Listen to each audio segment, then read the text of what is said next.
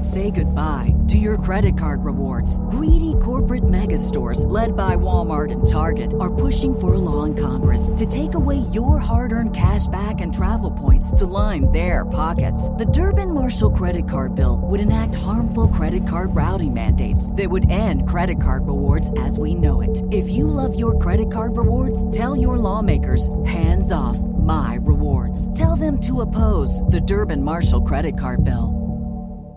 Steve in New Hampshire, you've got the money pit. How can we help you today? I've been in this house for um, I don't know, maybe 15 years, but the crack was there before. It's in my garage, Okay. and um, it's it's uh, maybe at the most it's probably like a half an inch wide, but the the floor is it's almost like buckled a little bit along Okay. the crack line.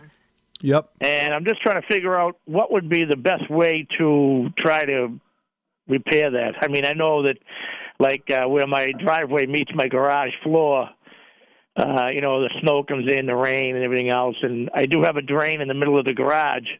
Excuse me. So um, the water does go down the drain, but I mean, it goes into this crack, and I'm just trying to figure out if there was a way to uh, repair that. I was thinking about maybe uh, breaking it up and cleaning it out and re regrouting it or something. You don't have to do anything quite so dramatic. So here's what you would do. Uh, because it's so wide, you're going to need um, not only a crack filler, and I would look at the products that are sold by Quikrete. They have a number of crack, crack fillers, including one that is for wide cracks. It's more like a flowable kind of a product.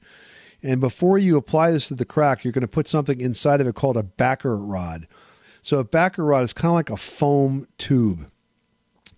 You know those uh, foam tubes that kids play with in the pool? Like a pool noodle. Yeah, Pool noodles, noodle. like a noodle. It's like right. It's like a miniature version of that, and you you press it into the crack so that it basically holds up the crack filler. You'll press it in so that it's it, it leaves maybe a quarter to half inch of space from the top of the backer rod to the top of the concrete, and uh, and then you apply the flowable uh, filler on top of that, and that will stop additional water from getting in there. And by stopping additional water, you're likely to get less movement because it's kind of a vicious cycle where you get water in that crack, it displaces some of the soil, and then the, the slab uh, will will